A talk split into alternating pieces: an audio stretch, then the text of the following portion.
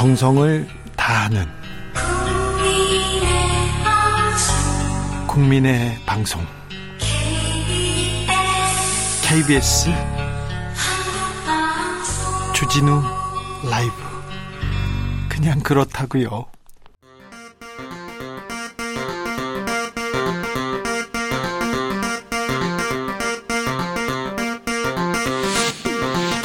주진우 라이브.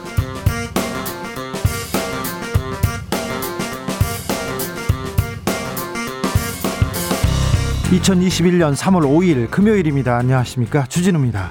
윤석열 검찰총장의 사퇴, 정치권의 촉각이 곤두서고 있습니다.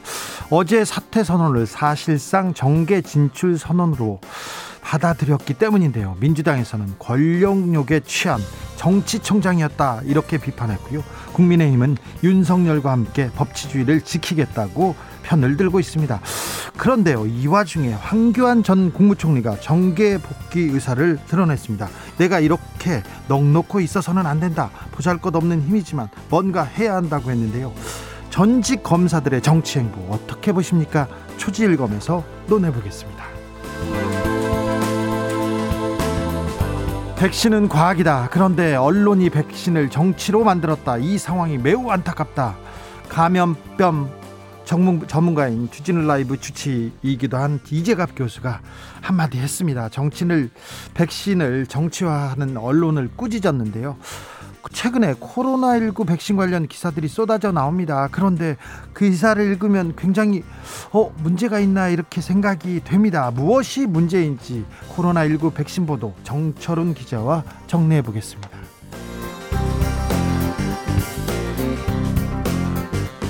경찰, 군인이 시민들을 향해 총을 쏩니다. 정쟁터가 따로 없습니다. 시민이 총을 맞자 군경이 환호합니다. 미얀마 군부의 쿠데타 발생 한 달이 넘었습니다. 군인들의 총에 사망하는 시민이 계속 늘고 있습니다. 민주화를 외치는 시민이 군부의 총칼 앞에 힘없이 쓰러지는 모습, 우리의 천구백팔십년 광주와 닮아 있는데요. 미얀마 민주주의의 봄을 위해 우리는 무엇을 해야 할까요? 미얀마 현지에 계신 천기홍 교수에게 물어보겠습니다. 나비처럼 날아 벌처럼 쏜다. 여기는 주진우 라이브입니다.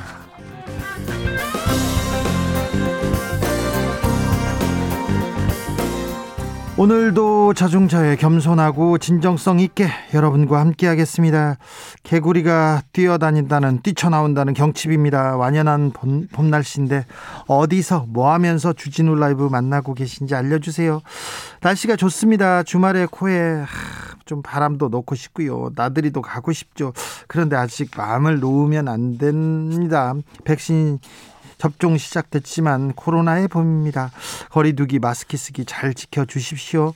음, 정부의 사회적 거리두기 개편안 공개됐습니다. 어떤 점 달라지는지 잠시 후 주스에서 정리해보겠습니다. 봄이 집안 곳곳에도 와 있습니까? 화분에도, 베란다에도, 식탁 위에도 왔습니까? 왔으면 알려주십시오. 집콕 하면서 만나는 봄 얘기, 여러분의 봄 얘기 듣고 싶습니다. 샵 구칠삼공, 짧은 문자 오십 원, 긴 문자는 백 원입니다. 콩으로 보내시면 무료입니다. 그럼 주진우 라이브 시작하겠습니다.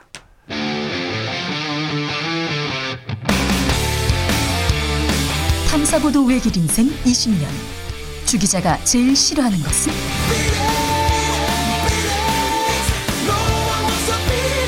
이 세상에서 비리와 부리가 사라지는 그날까지 오늘도 흔들림 없이 주진우 라이브와 함께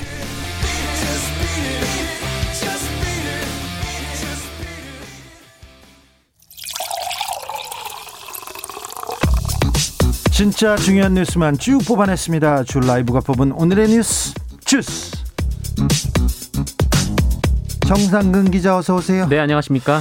문재인 대통령이 윤석열 검찰총장 면직안을 제거했습니다. 네, 윤석열 검찰총장의 사표가 수리됐습니다. 청와대 강민석 대변인은 오늘 오후에 출입기자단에게 보낸 문자를 통해서 문재인 대통령이 오늘 오전 열한 시 이십 분쯤 윤석열 검찰총장 면직안을 제거했다라고 밝혔습니다. 오늘까지만 윤석열 총장입니다. 네, 오늘 자정까지가 임기이고요. 이 대검찰청은 조남관 대검 차장검사 대행체제로 전환될 예정입니다. 신임 검찰총장 언제 선출됩니까? 어, 오늘 박범계 법무부 장관이 광주고검 지검을 방문했는데요. 이 자리에서 차기 총장 인선 작업에 속도를 내겠다라는 뜻을 밝혔습니다.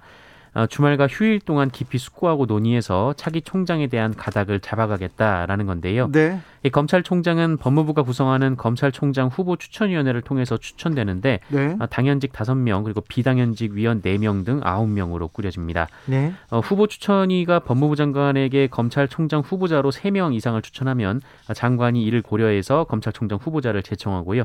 문재인 대통령이 임명하게 됩니다. 네.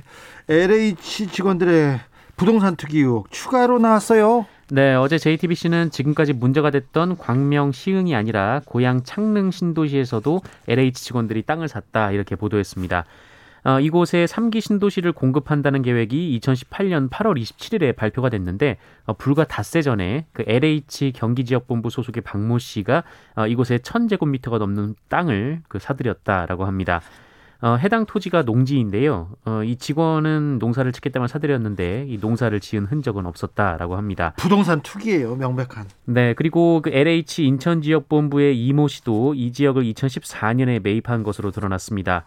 이 신도시 개발 계획 발표하는 시점상의 차이는 있는데 어, 역시 농지로 사들였음에도 불구하고 농작물이 없고 대신 창고가 있었습니다.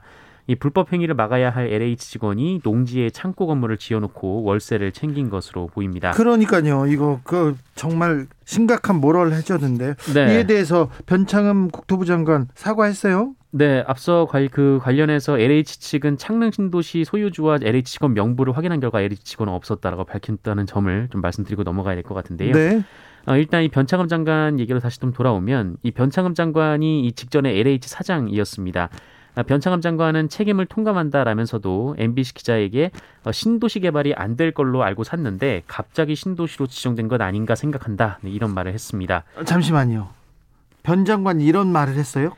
네, 엠비씨 이, 기자에게 이렇게 얘기를 했다고 합니다. 이 상황의 심각성에 대해서 전혀 인식하지 못한 발언처럼 들립니다. 네, 그러면서 이 전면 수용되는 신도시에 땅을 사는 건 바보짓이다라면서 이 수용은 감정가로 매입하니 메리트가 없다라는 주장도 했는데요. 너무 부적절한 발언 같은데요? 네, 이 투기 의혹을 받고 있는 엘에이치 직원들의 해명과 똑같은 말을 했습니다.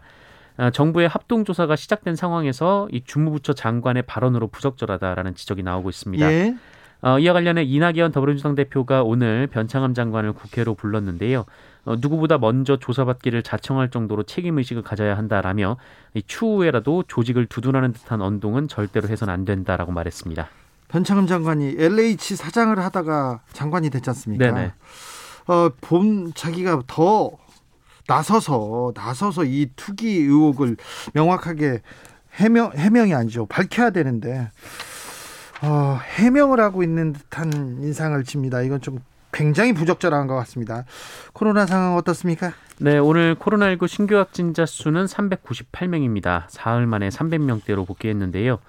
어, 오늘 이 충북 음성군에 소재한 그 유리 제조업체에서 외국인 노동자를 포함해서 열일곱 명의 확진 소식이 전해졌습니다. 어, 역시 이곳도 외국인 노동자들이 기숙사에서 공동 생활을 했다라고 하고요. 또요, 또. 네, 이에 음성군도 관내 외국인 노동자들을 전수 검사하기로 했습니다. 백신 접종 상황은 어떤가요? 네, 오늘 영 시 기준 접종자가 이십이만 오천팔백오십삼 명입니다. 이 접종률은 영 점 사삼 퍼센트이고요. 어, 이 중에 이상 반응은 천오백칠십팔 건으로 전체 접종자 중에 영 점 칠 퍼센트입니다. 이 대부분은 예방접종 후에 흔히 나타나는 경증이고요. 이 중증 전신 알레르기 반응인 그 이른바 아나필락시스가 의심되는 사례가 열세 건이 있습니다.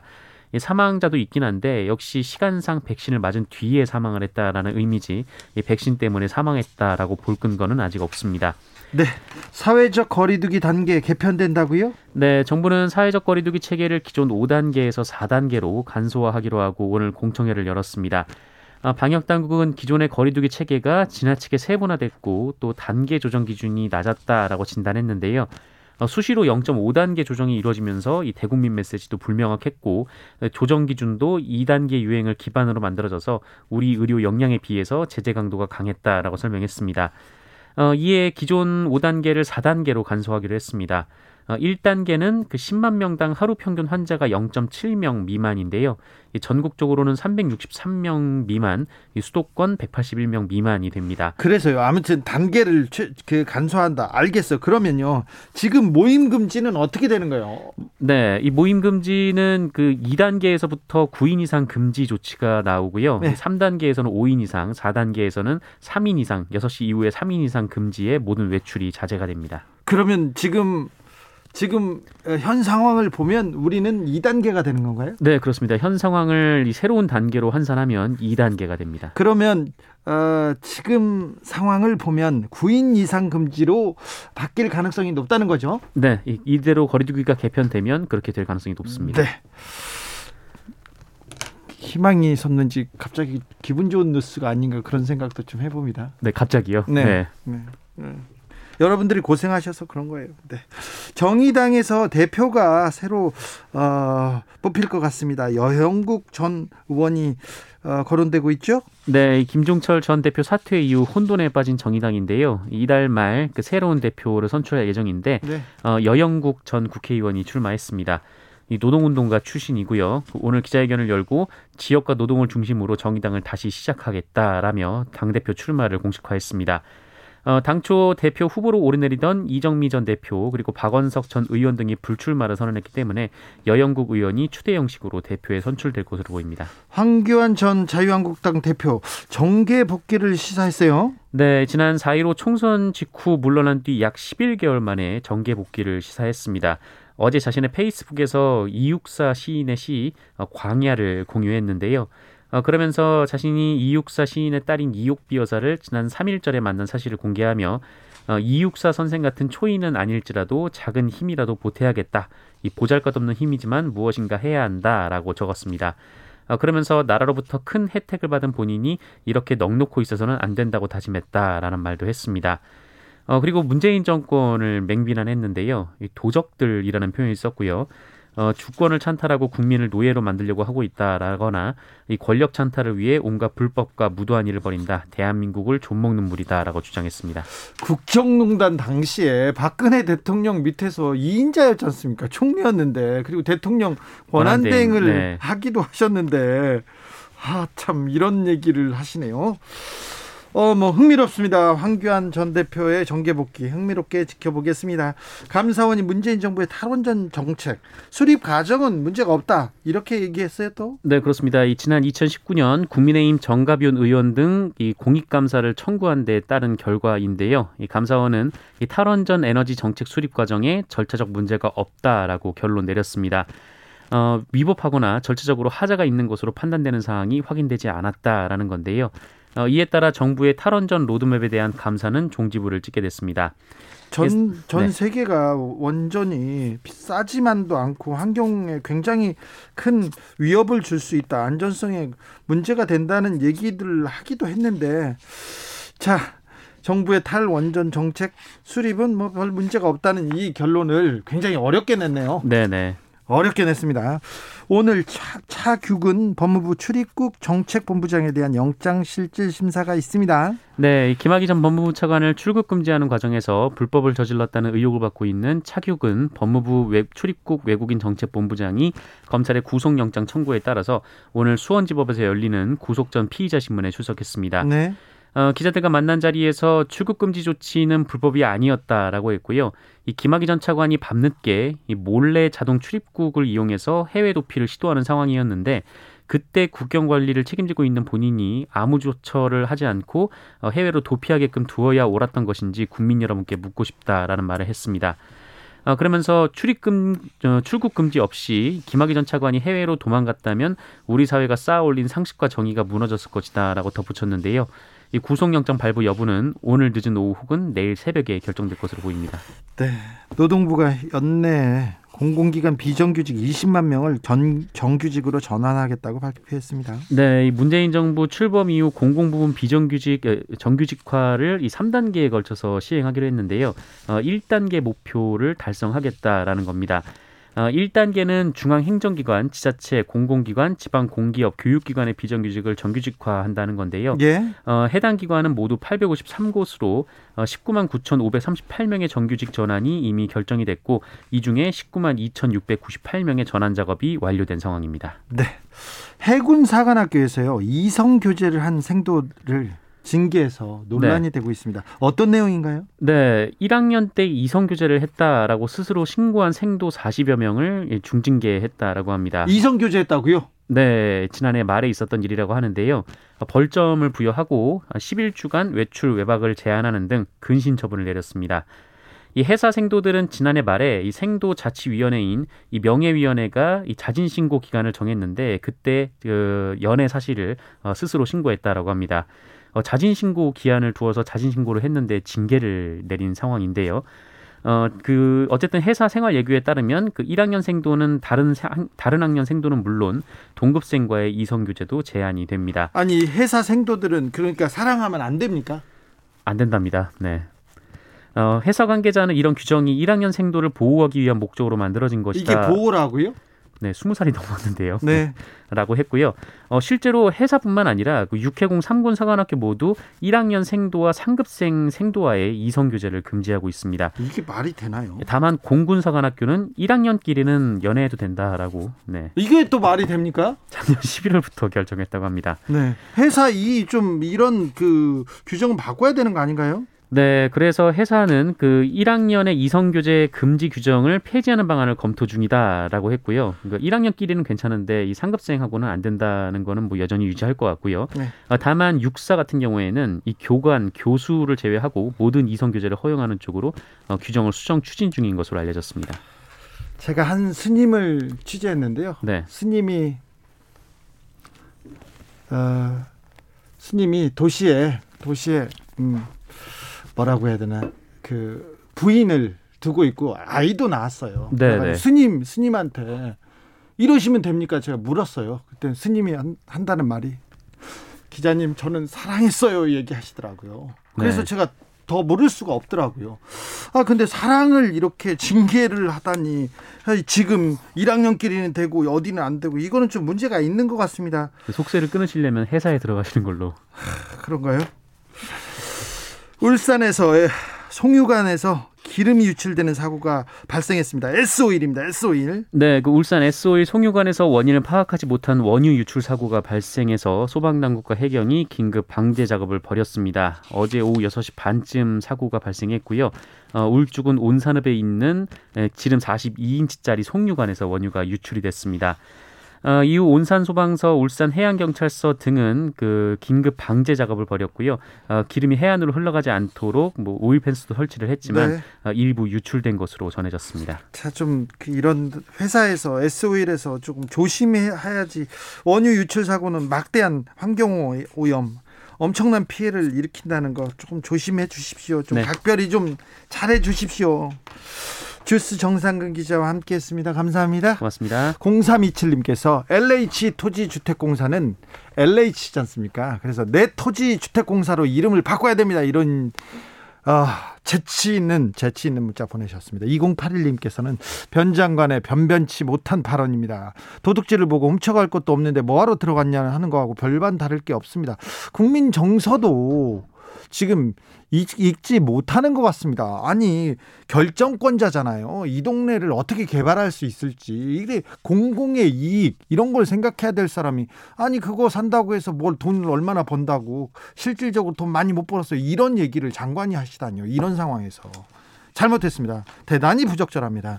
노란별님은 미얀마는 어찌할까요? 자, 어찌할까요? 기도만 하고 있는데 참 미얀마에 더 이상 큰 피해가 없기를 빕니다. 이구팔구님께서 봄이 왔습니다. 시대 때도 없이 졸립니다. 춘곤증도 같이 왔어요. 춘곤증이 먼저 오죠. 그런데 이구팔구님 잘 생각해 보세요. 어, 잠 오는 게 졸린 게 더 자주 옵니다. 먼저 옵니다. 네, 괜찮습니다. 이사구구님께서는 전주에 출장 왔는데요. 만경강변의 보리밭이 완전 초록초록합니다. 봄인, 봄이에요. 일 보고 아홉 시 넘어서 양평집 가는데, 양평에 집으로 가는데 까마득합니다. 아, 안전히 잘 돌아오세요. 그래도 봄에 정치를 보셨으니까 좀 다행이기도 합니다. 교통정보센터로 가겠습니다. 오수미 씨. 주진우 라이브.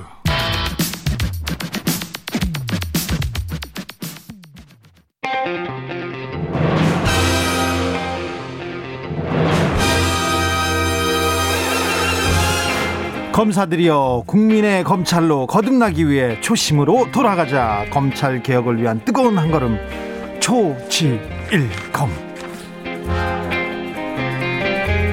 검찰 개혁 응원합니다. 이제는 스스로 새로워지고 스스로 거듭나야 할 때입니다. 주진우 라이브가 검찰 개혁에 벽돌 두 장 올려놓겠습니다. 여의지검 개혁부 검사 출신 김경진 전 의원, 안녕하세요. 안녕하세요, 김경진입니다. 김남국 더불어민주당 의원 오셨습니다. 네, 안녕하세요. 살고 싶은 도시, 생생도시, 안산 단원을 김남국입니다. 안산에, 네, 시흥에, 예, 신도시가 들어선다면서요. 안산은, 네, 없어요? 안산은 이미 발표가 되어서, 네, 새로운 사실이 아닙니다. 아니, 그래요? 예. 거기 땅 투기 그런 거 없습니까? 어, 뭐 그런 거는. 김남국 의원, 네, 땅 가진 거 있어요? 땅도 없고 부동산도 없습니다. 아이고, 아이고. 현금밖에 없습니다. 돈밖에 없어? 아, 돈밖에 없는 건 아니고요. 네. 아, 이게 지금 여야 간에 엘에이치 임직원의 이제 부동산 투기 의혹에, 의혹을 가지고 이제 정치 공방을 벌이는데요. 네. 어, 물론 이제 정치적으로 이렇게 공격하는 것도 당연히 뭐 정치인들이니까 그럴 수 있겠지만, 네, 그러나 좀 이것을 제도적인 좀 발전으로 이어갔으면 좋겠습니다. 제도 좀 만들어야 돼요. 이해충돌 방지법이 지난해 정부안이 제출되었고요. 그다음에 제가 대표 발의한 이해충돌 방지법, 정치개혁 티에프에서 논의해서 대표 발의한 법안이 있거든요. 그래서 여야 간에 이 법안을 통과시키겠다고 약속하면서 미, 이제 사전적으로 이해충돌을 야, 방지할 수 있는 그런 제도적인 좀 고민을 이번에 좀 같이 했으면 좋겠다는 생각입니다. 네, 엘에이치 직원들의 투기 얘기하니까 자기 법안으로 딱 가는 정치인의 상태가 좀 됐는데요. 훌륭하신데요. 그런가요? 아, 이해충돌 방지법으로 투기를 막을 수 있을까요? 네, 사전적으로 이제 예방할 수 있는 그러한 여러 가지 어, 조치를 담았고요. 네. 이게 뭐 막 강도 높게 처벌하는 게 능사는 아니거든요. 물론 이제 잠, 잘못한 부분에 대해서는 사후적으로 처벌하는 것도 중요하지만 아예 그런 어떤 이해충돌 상황을 만들지 않는 게 우선 돼야 되기 때문에 예방적 기능할 수 있는 법안 내용을 좀 담았습니다. 자, 본격적으로 달려보겠습니다. 윤석열 검찰총장 어제 사의를 발표했는데 이거 어떻게 보셨습니까, 김경진 의원님? 음, 그러니까 검사로서 윤석열은 아마 교과서적인 검사의 모범인 것 같아요, 보면.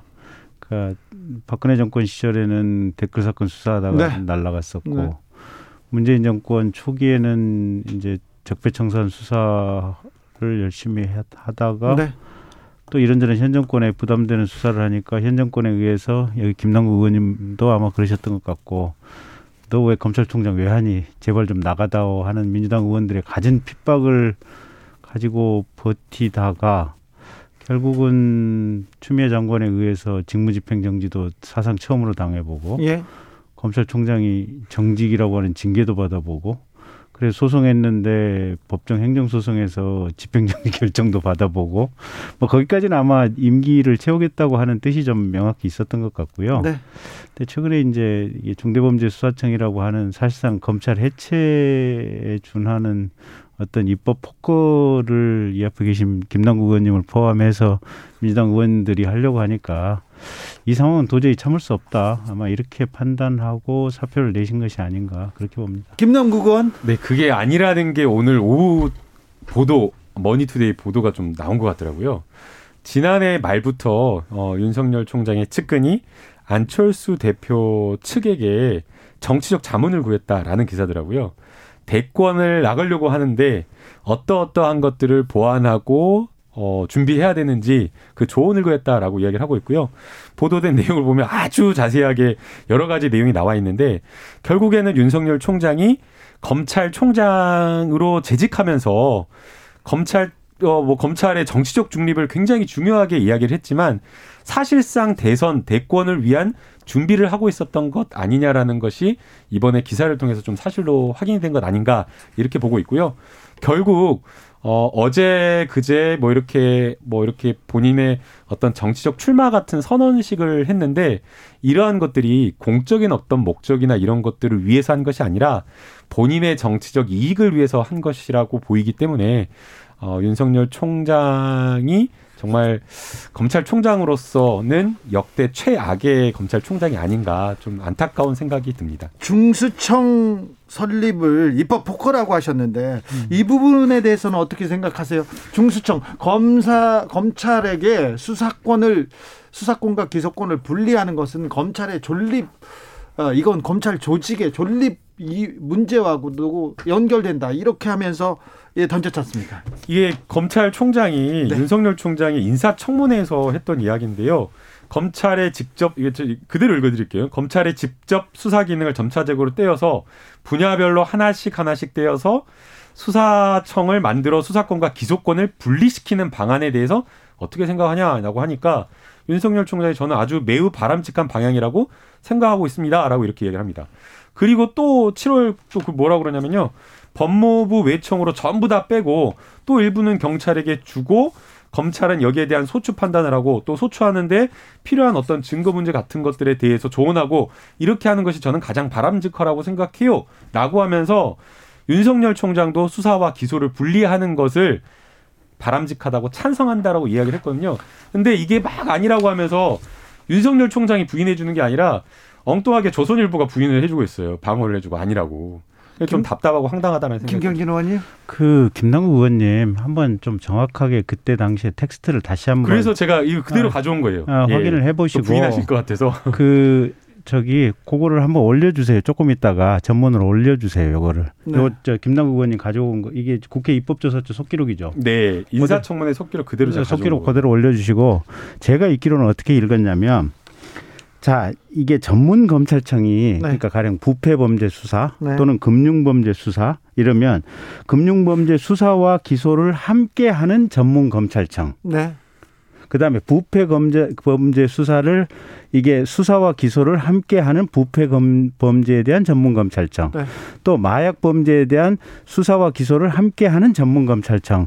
이렇게 분리를 하는 것은 그건 가능할 수 있겠고 그건 찬성한다. 저는 그렇게 읽었어요. 그거 한번 다시 한번 보세요. 아니, 생각이 바뀌신 것 같아요. 봐 보세요. 음. 검찰의 직접 수사 기능을 점차적으로 떼어내서 분야별로 음. 하나씩 하나씩 떼어내서 수사청을 만들어서 수사권과 기소권을 분리시키는 방안에 대해서 어떻게 생각하냐 하니까 윤석열 총장이 저는 아주 매우 바람직한 그러니까 매우 바람직한 방향으로 그 하고 내용 있어요. 자체가 전문 검찰청. 아 그러니까요. 분야별로 전, 하나씩 그러니까 떼어서 분야별로 전문 검찰청인데 수사권과 기소권의 분리가 아니고 부패에 관한 전문 검찰청 수사와 기소를 같이 하는 마약에 대해서 마약 범죄에 대해서 수사를 같이 하는 수사와 기소를 같이 하는 전문 검찰청. 그러니까 그런 내용이에요. 그러니까 만약에 그렇다라고 하면 응. 지금 윤석열 총장이 그 인사청문회 텍스트를, 과정에 텍스트를 그대로 다시 한번 그러니까 올려요. 이 이거 텍스트 그대로입니다. 그러니까 그거를, 윤석열 총장이 올려줘 가지고 우리 국민들한테 김남국 의원 말하고 김경진 전직 의원 말하고 누구 말이 맞는지 판단을 받아보게. 문헌의 수사권과 기소권을 분리시키는 방안이라고 되어 있는데 이걸 부인한다는 건 말이 안 되고요.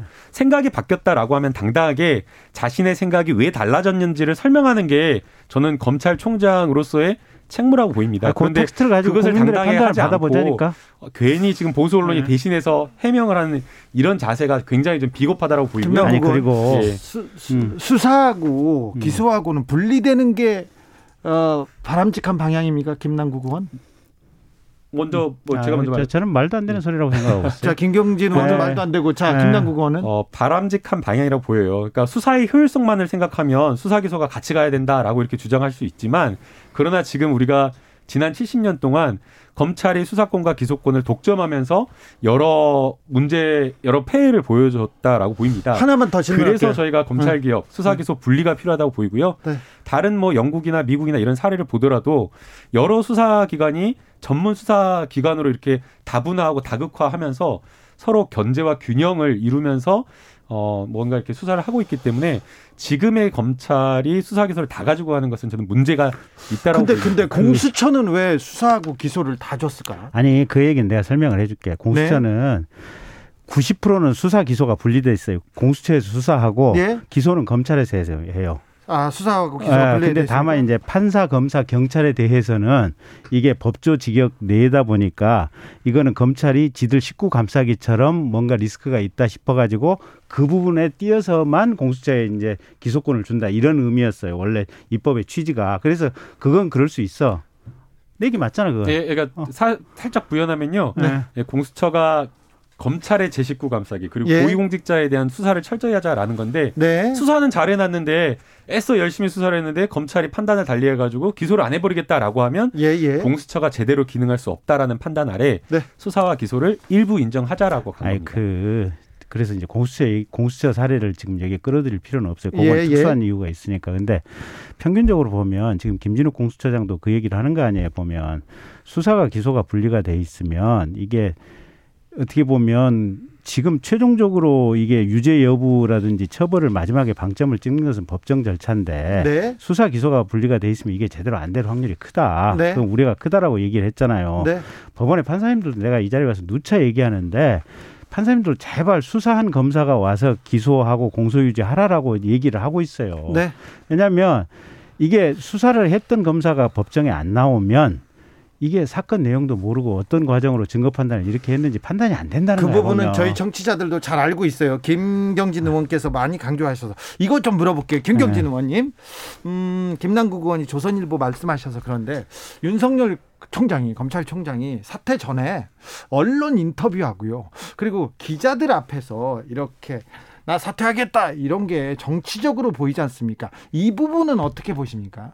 검사가 왜 이렇게 이런 약간 정치적인 행보를 조금 의심하는 행보를 했을까요? 그건 당신네들이 정치적으로 이게 상황을 그렇게 씌우니까 그렇게 보이는 거지. 그, 그, 저, 아니요. 거의 모든 사람들이 그렇게 봤어요. 아니, 이게 자 봅시다.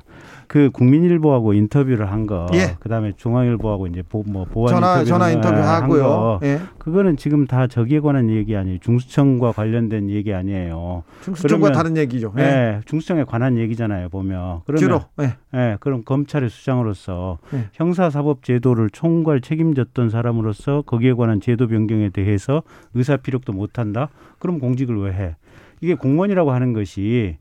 기본적으로 헌법과 법률과 본인 양심에 따라서 하는 거 아니에요. 첫째는 그런 거고. 예. 두 번째, 그런 이유 때문에 지금 현 정부 대통령 또 현 정부 집권 여당인 이 민주당과 본인의 뜻이 달라가지고 내가 사표 내고 나간다. 네. 그 얘기를 기자들한테 그것도 못한다면 그럼 대한민국 사회가 무슨 나치 독재 시대야? 알겠어요. 그런 스타일 시대야? 자, 제가 반론을 좀. 잠시만요. 예. 당신네들이 누구냐고 이렇게 물어보는데 정권 비판하며 정치 참여 첫발. 조선일보도 당신이고요. 음. 뭐 거의 모든 언론에서 정치 참여라고 봤어요. 자, 김남국 의원. 네, 제가 반론이 있는데요. 아니 뭐 당연히 검찰총장이 여러 개혁 방안에 대해서 다른 의견을 가질 수는 있다라고 얘기할 생각이 수도 됩니다. 있어요. 네. 그러나 어, 엄연히 공무원이기 때문에 이러한 어떤 의사를 표시하는 방법은 과격하지 않고 그리고 공무원으로서 도리를 지켜가지고 절차를 따라서 하는 게 맞다라고 보입니다. 음. 법안을 저희가 무조건 밀어붙인다라고 한 적이 없고요. 당정청이라고 하는 협의 절차를 다 남겨두고 있었고 그러한 절차를 진행해오고 있었던 상황이었습니다. 만약 윤석열 총장이 의견을 개진하겠다라고 한다면 당 법무부를 통해서 또는 직접 당에다가 여러 통로를 통해서 이야기를 하면 되는데 그러한 것 없이 갑작스럽게 언론에 인터뷰를 하는 식으로 굉장히 뭔가 정부와 정권에 대해서 비난하는 그런 식의 어, 태도를 보였다는 것 자체가 이거는 정치 선동이다라고 볼 수밖에 없고요.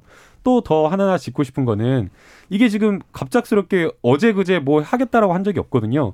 이미 지금 십이월 말부터 일월 초부터 계속해서 수사기소 분리하면서 중수청 설치하겠다라고 했었고 계속 논의를 해갖고 법안의 여러 조문화 작업, 완성 작업을 한 삼 주 전에 이미 했었습니다. 그래서 이러한 것들이 보도가 나오고 있었던 상황에서 갑자기 삼 주 전과 한 달 전과 그리고 뭐 한 달 반 전과 크게 상황이 달라질 바가 없는데 뜬금없이 뭐 사의를 표명하겠다, 중수처 반대하면서 사의를 표명하겠다라고 하는 것 자체가 이거는 정치적으로 본인의 어떤 행보에 딱 날짜를 골라가지고 했다라고 보이고요. 이 중수청이라고 하는 것은 결국 명분에 불과하다라고 좀 보고 있습니다. 그게 답정 너 아니야 보면. 어째요? 이, 이 지금 그 법무부에다가 지금 의견 요청을 했잖아요. 그리고 법무부에서 검찰에다 의견 요청을 지금 해놓은 상태 아니에요. 네. 다음 주에 지금 조남관 총장 직무대행이 지금 고검장들 모여가지고 지금 의견 수렴을 하겠다는 거 아니에요. 보면. 예, 예. 근데 법무부에서는 지금 첫째 박범계 장관이 자 나는 이게 법무부 장관 이전에 정당의 사람이다. 민주당 소속 사람이다. 당명에 우선적으로 따라야 된다라고 얘기를 하셨고. 하셨죠. 했고, 그다음에 두 번째, 법무부에서 민주당에게 회신하기를 검찰은 공소관 역할을 하는 것이 타당하다. 그 입법 취지에 지극히 동감한다라고 회신을 보냈어요. 그러면 검찰에 대검찰청에다 의견을 의견 조회 회신 의견 조회를 왜 물어봐? 그냥 니들 뜻대로 하세요. 그냥 우리 법무부는 그냥 행정부 기관이니까 그대로 따를게. 그리고 검찰한테 왜 물어봐? 니들이 뭐라고 답변하든지 간에 우리 민주당은 그렇게 입법 추진할 텐데 법무부는 거기에 대해서 찬성 박수 쳤어. 이렇게 하면 되지. 그런 일련의 과정들이 이미 딱 갈 길은 정해놓고 지금 하는 거 아니에요, 보면. 그러니까 정치권에서 민주당에서 계속 중수청 그리고 기소 수사 분리 이쪽으로 밀어붙이니까 검찰총장은 어쩔 수 없이. 하나만 물어봅시다, 주진우 기자. 네, 저한테 묻지 마시고. 아니, 물어볼게. 나는 모르잖아. 아니, 당신 양심을 걸고 한번 대답을 해봐. 자, 당... 자 기자가 기자가 기자로서 취재도 하고 분석도 하고 이런저런 네트워크로 어떤 증거도 수집하고 네. 이 정도의 조금 유능한 기자가 되려면 네. 최소한 시간이 얼마나 필요해요? 좀 걸리죠. 한 오 년에서 칠 년은 지나야 그래도 조금 기자 묻기 비슷하게 되는 거 아니에요, 보면. 뭐 그럴 수도 있죠. 네, 그렇, 그렇잖아. 네. 이게 검, 검사들도 개인으로서의 검사도 그렇고 예. 기관으로서의 중수청이 됐든 검, 뭐 어떤 검찰청이 됐든 공수처가 됐든 기관으로서 이게 작동을 하려면 시간이 최소, 필요합니다. 시간이 최소한 오 년, 칠 년, 십 년은 가야지 어느 정도 이게 역량도 쌓이고 문화도 쌓이고 노하우도 축적이 되고 이러는 거예요. 네. 근데 지금 민주당은 올 일월 일일부터 지금 공수처 아직 공수처 출범도 못 했잖아. 오죽했으면 네. 김진욱 공수처장이 일 년에 두세 건 하면은 잘하는 거다고 지금 얘기를 하고 있는 거 아니에요. 예. 아니 그리고 검경 수사권 조정에 따라서 이제 딱 두 달 내 가지고 일선에서는 지금 혼란의 도가니인데 이 상황 속에서 또 수사의 판을 완전히 바꾸겠다고 도대체 나라를 뭐라고 생각을 하는 것인지 이 형사사법 시스템을 도대체 당신네들은 뭐라고 생각하는 것인지 나는 지금 민주당이 추진하고 있는 의원들한테 네. 한번 물어보고 싶어요. 알겠습니다. 물어보겠습니다. 김남국 의원한테. 근데 당신네라고 하지 말고요. 반말도 좀 하지 마시고요. 네. 자, 김남국 의원님. 아니 저한테 물어보시면 되는데 왜 네. 주진우 기자님한테 물어보시죠? 기자한테 기자 역량에 대해서 한번 물어보고 싶었어요. 물어볼까봐 혼났어요. 네, 자 김남국 의원, 예, 그 김경진 의원님께서 지적하시는 부분이 타당한 지점이 있다고 보입니다. 예. 어, 뭐 여러 형사 사법 체계에서 수사기관 개편이라든가 개혁 적용을 한다고 하더라도 부패에 대한 중대 범죄에 대한 수사 역량이 떨어지면 안 된다고 보이거든요. 예. 그래서 어, 형사 사법 체계를 최대한 안정화시키면서 개혁 작업을 하는 게 중요하다고 보이고요.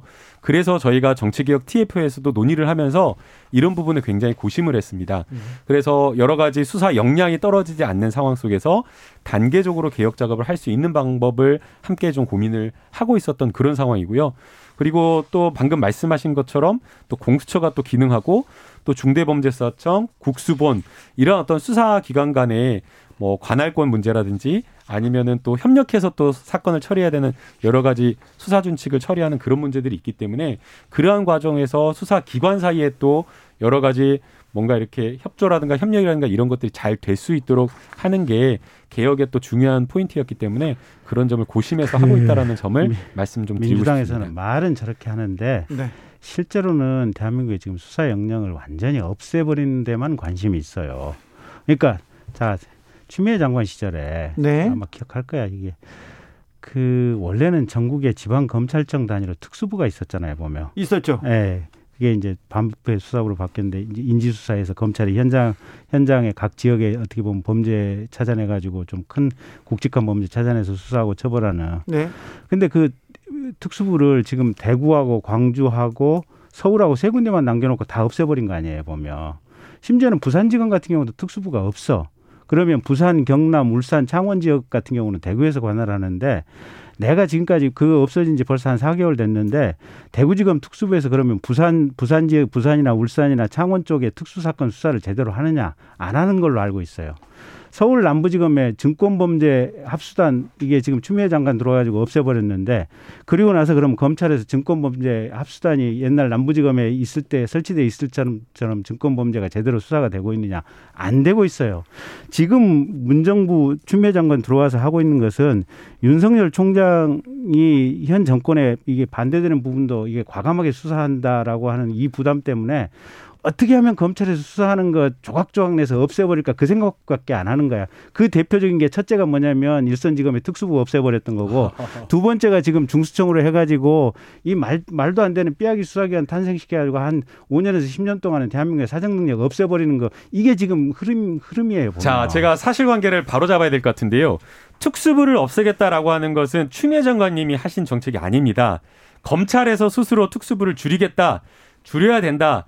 특수부가 가졌던 폐단이 많기 때문에 문무일 총장 때부터 그렇게 하겠다라고 해가지고 거의 대검에서 보고해서 대검 스스로가 검찰개혁 방안으로 해왔던 겁니다. 두 번째, 그럼 그게 특수부 없애는 거 제대로 하고 있느냐? 전혀 그렇지 않습니다. 간판만 특수부 없앴고요. 다 그냥 형사 육 부, 칠 부 뭐 이름 바꿔가지고 다 인지수사하고 똑같이 수사를 하고 있다는 겁니다. 그래서 지금 오히려 검찰이 개혁하겠다라고 한 것 제대로 안 하고 있다, 이렇게 지적을 하고 싶고요. 그다음 세 번째, 서울 남부지검의 증권범죄 합수단. 이거 진짜 더 문제가 많았습니다. 이게 증권범죄 합수단에서 뭐 제보자 X라고 들어보셨죠? 죄수를 데려다가 여러 가지 주가 조작과 관련된 부분에 대해서 교육받고 제보받고 그러면서 아예 함께 한 통속처럼 돌아갔던 것들이 있었던 겁니다. 독점해가지고 이 증권범죄 합수단에 있었던 부장검사가 나가가지고 오히려 사건을 봐주고 정관예우하고 그래가지고 결국에는 구속까지 됐지 않습니까? 그래서 이러한 어떤 증권범죄, 이런 범죄를 독점 쪽으로 한 부서에서 하는 것 자체가 문제다라고 해서 이것을 폐지한 것이지, 마치 이것을 무슨 봐주기 위해서 폐지했다라고 하는 것은 호도하는 거라고 저는 생각합니다. 김경진 의원님. 그, 그러니까 그 변호사가 술 사고도 술 안 샀다라고 거짓말을 해서 결국은 지금 구속이 된 거 아니에요? 네, 그거는 또 완전 다른 문제예요. 그런데 네, 어쨌든 사건이니까 다른 겁니다. 그게 일각에서 부패라든지 문제는 있을 수 있어요. 그런데 큰 틀에서 이 기구가 있음으로 해서 어떻게 보면 범죄에 대한 대응 능력이든지 사정 능력이 필요하다, 이건 부인할 수가 없을 거야, 내가 보기에는.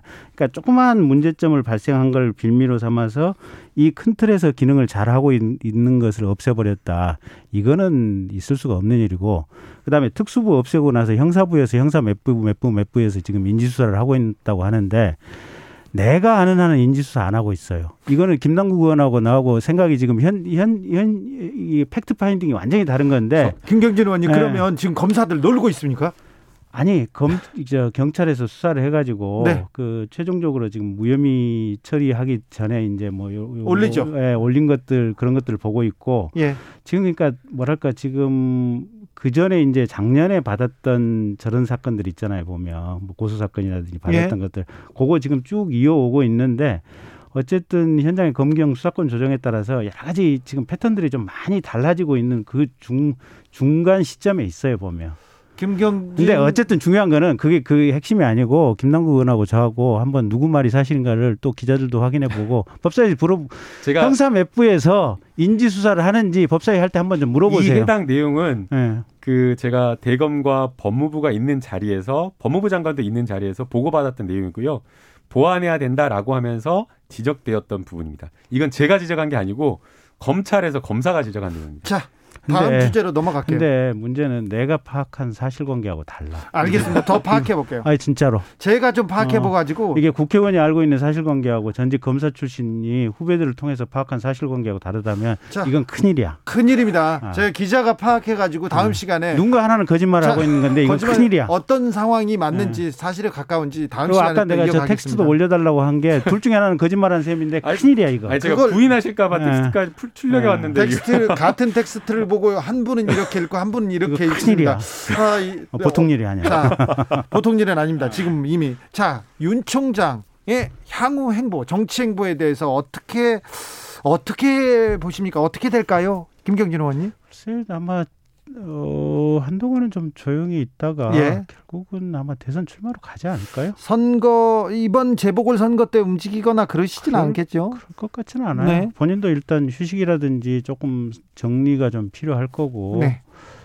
한 한 달 정도는 좀 침잠하면서 주변 사람들 얘기도 좀 듣고 그러지 않을까요? 주변에 검사 출신들 많이 음. 모여가지고 이번에 윤 총장 한번 만들어보자 이런 좀 아이, 무슨 그런, 그, 그런 검사 애들은 네. 그냥 쑥맥들이라니까. 애들 학교 때 공부 네. 열심히 까딱까딱 해가지고 어쩌다 고시 합격해가지고 그냥 네. 그 다음에 검사 인간 받은 애들이고 거의 다, 다 순진해 보이고 막 그런데 김경진 네. 의원은 안 그래 보이잖아요. 그건 이제 주진우, 주진우 기자의 일방적인 편견이고. 아 그래요? 아. 네. 자 김남국 의원 어, 네. 윤 총장 장의 향후 정책 뭐 어떻게 어떻게 전망하십니까? 어, 저는 쉽지는 않을 거라고 보여요. 그러니까 대선에 대한 욕심이 있어서 정치적인 어떤 그 행보를 했다고 보이거든요. 사퇴하기 전에 대구까지 가가지고 뭐 고향에 온 것 같다라고 하는 게 꼭 그 대선 행보 지지자들한테 둘러 둘러싸여가지고 정치인의 그 모습 그대로였거든요. 그러나 지금은 사표를 쓰면서 중수청을 빌미 삼았지만 나중에 다시 자기가 사표를 쓴 다음에 잠시 잠행하고 다시 나와서 정치를 선언하겠다라고 했을 때 어떤 명분을 들고 나올 수 있을지 네. 어, 그 부분에 대해서 좀 의문이고요. 네. 어, 결국 대통령이라고 하는 것은 검찰, 이 검사, 뭐 사법 시스템만 가지고 이야기할 수는 없습니다. 자기가 무엇을 하겠다. 라고 이야기를 하면서 정책을 가지고 있는 것들이 있어야 되는데 어, 지금 윤석열 총장이 뭐 국방이나 안보나 교육 뭐 심지어는 육아에 대해서 이런 것에 대해서 이야기를 할 수 있는 식견이 있다고 보이진 않거든요. 그렇다라고 한다면 정치 시작한다라고 하는 그 선언을 과연 무엇으로 할 수 있을지 네. 그냥 단순하게 문재인 대통령, 문재인 대통령과 문재인 정권에 대한 비판만으로 한다라고 하면 국민들이 그 얄팍한 수준을 들여다보고 딱 땡 해버릴 수가 있기 때문에 네. 아마 저는 쉽지 않을 거라고 봅니다. 검사 출신 정치인이 많습니다. 그게, 검사 선배들 중에. 그러니까 김남국 의원님 말씀이 그건 지극히 타당해요. 지극히 맞는 말씀이시고 저도 사실은 윤 총장이 뭐 대선 출마한다면 그런 우려가 확실히 있어요. 이게. 네.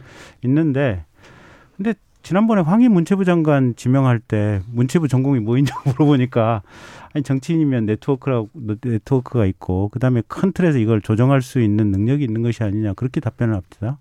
또 문재인 대통령도 사실은 원래 변호사 출신이지 뭐 외교를 해보셨습니까? 뭐 국방을 해보셨습니까? 그런데 거기에 관련해서 많은 참모들의 조언을 듣고 적절한 참모를 선고할 수 있는 능력을 가지고 지금 대통령이 된 거 아니에요 보면. 그래서 이게 대통령이 뭐랄까 대통령의 자질이라고 하는 것이 근본적으로 여러 방면 다방면에 대해서 식견과 어떻게 보면 정책 비전이 있어야 되는 것은 그건 김남국 의원님 백 번 말, 맞지만 어, 네. 그래 또 한 가지는 그럼에도 불구하고 대통령이 된 사람들이 김대중 대통령 빼놓고는 그 모든 분야에 대해서 많은 식견을 가지고 있지는 않았던 것 같아요. 하나 물어볼게요. 네. 하나 물어볼게요. 검사 출신 정치인이 많아요. 황교안 대표를 비롯해 가지고 음. 많은데 이렇게 음. 어, 이 정치력을 참 보여주지 못하는 사람들이 많아요. 이 부분 어떻게 생각하세요? 그러니까요. 좀 음. 일단 귀를 좀 많이 열어야죠. 현직에 있을 때는 네. 이게 사람들이 와서 뭔가 얘기를 계속 그 해주려고 하다 보니까 이제 힘들어서 이게 조금 피하는데 정치의 세계에 들어간 이상은 어쨌든 몸이 부서져라고 사람들 얘기 들어야 되고. 그 와중 속에서 상상한 판단력을 가져야 되고 네. 그래야 되겠죠. 영림님께서 김경진 의원님 때문에 피디 까만 양복 넥타이 준비하셔야 될 때 김경진 의원님이 반말이 조금 있었거든요. 음. 불편하다는 의견이 만 이천 건이 왔다. 여기에 대해서는 한 말씀 하셔야 돼요. 아, 죄송합니다. 아, 만 이천 명께는 죄송합니다. 저도 죄송합니다. 그런데 김경진 의원이 네. 얘기를 막 하다가 네. 이렇게 빨리 하다가 이렇게 된 겁니다. 이렇게 음. 그렇게 그 옹호까지 해주셔서 더더욱 네. 감사합니다. 공일육구 님께서 중수처가 나은지 전문 검찰청이 나은지 서로 토론했으면 합니다. 이 부분 토론이 필요하죠? 네, 계속해서 전문가 의견 듣는 작업 그리고 네. 또 이제 조율하는 작업이 필요하다고 보이고요. 네. 그래서 급하지 않게. 아, 신중하게 여러 개혁 작업을 해나갈 생각입니다. 그렇죠. 예. 급하지 그러니까 않게 이게 계속해서. 민주당의 속내를 모르겠어. 왜요? 어떤, 어떤 때는 이월 달에 이월 달에 법안 상정 입법 법안 내에서 삼월 달에 통과시키겠다고 얘기한 적도 있고 네. 그 자리에서 이낙연 대표가 또 그, 그게 옳다고 축사한 적도 있고 그러다가 최근에는 속도 조절해야 된다고 한 적도 있고 또 그랬더니 유영민 실장은 아니 우리 속도, 속도 조절 그런 뜻 아니다라고 고개 절레절레 흔든 적도 있고, 이게 메시지가 여기저기 도체, 심지어 요새는 또 무슨 얘기 나오냐면 이게 재보궐선거 때문에 좀 부담이 좀 정무적 부담이 있으니까 재보궐선거 때까지는 이 문제 조용히 있다가 재보궐선거 끝나자마자 그냥 중수청 통과시키자 뭐 이런 얘기도 그게 나오고. 그게 정치 아닙니까? 국민 속이는 거 아니야. 속이다뇨. 이게 논의하고 아니, 타협하고 어? 이게 토론하는 속, 거 아닙니까? 속이는데 주진우 기자 일조하지 마세요. 아 그럼 제가 일조하다뇨. 김경진 의원님 그러시면 아니, 안 돼요. 그게 그 정치의 당연한 절차라고 보입니다. 네. 어, 당연히 개혁화를 하겠다라고 하는 사람들은 개혁의 의지를 가지고 하는 거고요. 네. 그러나 앞, 앞서 김경진 의원님께서도 정치라고 하는 게 많은 사람들의 이야기를 열심히 듣는 거라고 말씀해 주셨잖아요. 그리고 또 형사사법 체계를 전환할 때는 신중해야 된다라고 이야기했기 때문에 여러 사람들, 전문가들의 이야기를 들으면서 어, 국가적인 어떤 형사사법 체계에 대한 큰 틀에 대한 그래서, 고민을 하면서 해 나가려고 하고요. 아, 아니 그렇게 하라라고 해가지고 그렇게 한다고 하니까 이제 또 너 왜 이렇게 또 늦게 한다고 하, 뭐라고 하시면 또 늦게 한다고 뭐라고 하는 게 아니고 그 얘기 자체를 믿을 수가 없다는 거고. 검찰개혁으로 가는 길이 이렇게 힘들어요. 아니 어쨌든 제가 네. 마지막, 마지막으로 드릴 말씀은 네. 그 자, 검찰 얘기도 국민들 입장에서는 조금 갸우뚱할 거고 민주당 얘기도 거기 거기에 갸우뚱할 거고, 그러면 제발 법원 얘기, 판사님들 형사재판 오래 한 판사님들 얘기 좀 많이 들어보고 결정을 하시고요. 초지 일검은 다음 시간으로 이어갈까요, 우리가? 그렇죠. 네. 뭐 시간이 다 네, 됐네. 김경진, 김남국 의원이었습니다. 감사합니다. 감사합니다. 네, 감사합니다. 아, 벤 헤일런의 점프 들으면서 저는 잠시 쉬었다가 여섯 시에 오겠습니다. 갑자기 댓글 쓰려고 로그인하는 분들이 폭증하고 있다고 합니다. 김경진 의원 때문에 케이비에스 회원 가입 늘고 있다는 이삼사구 님의 제보였습니다. 감사합니다.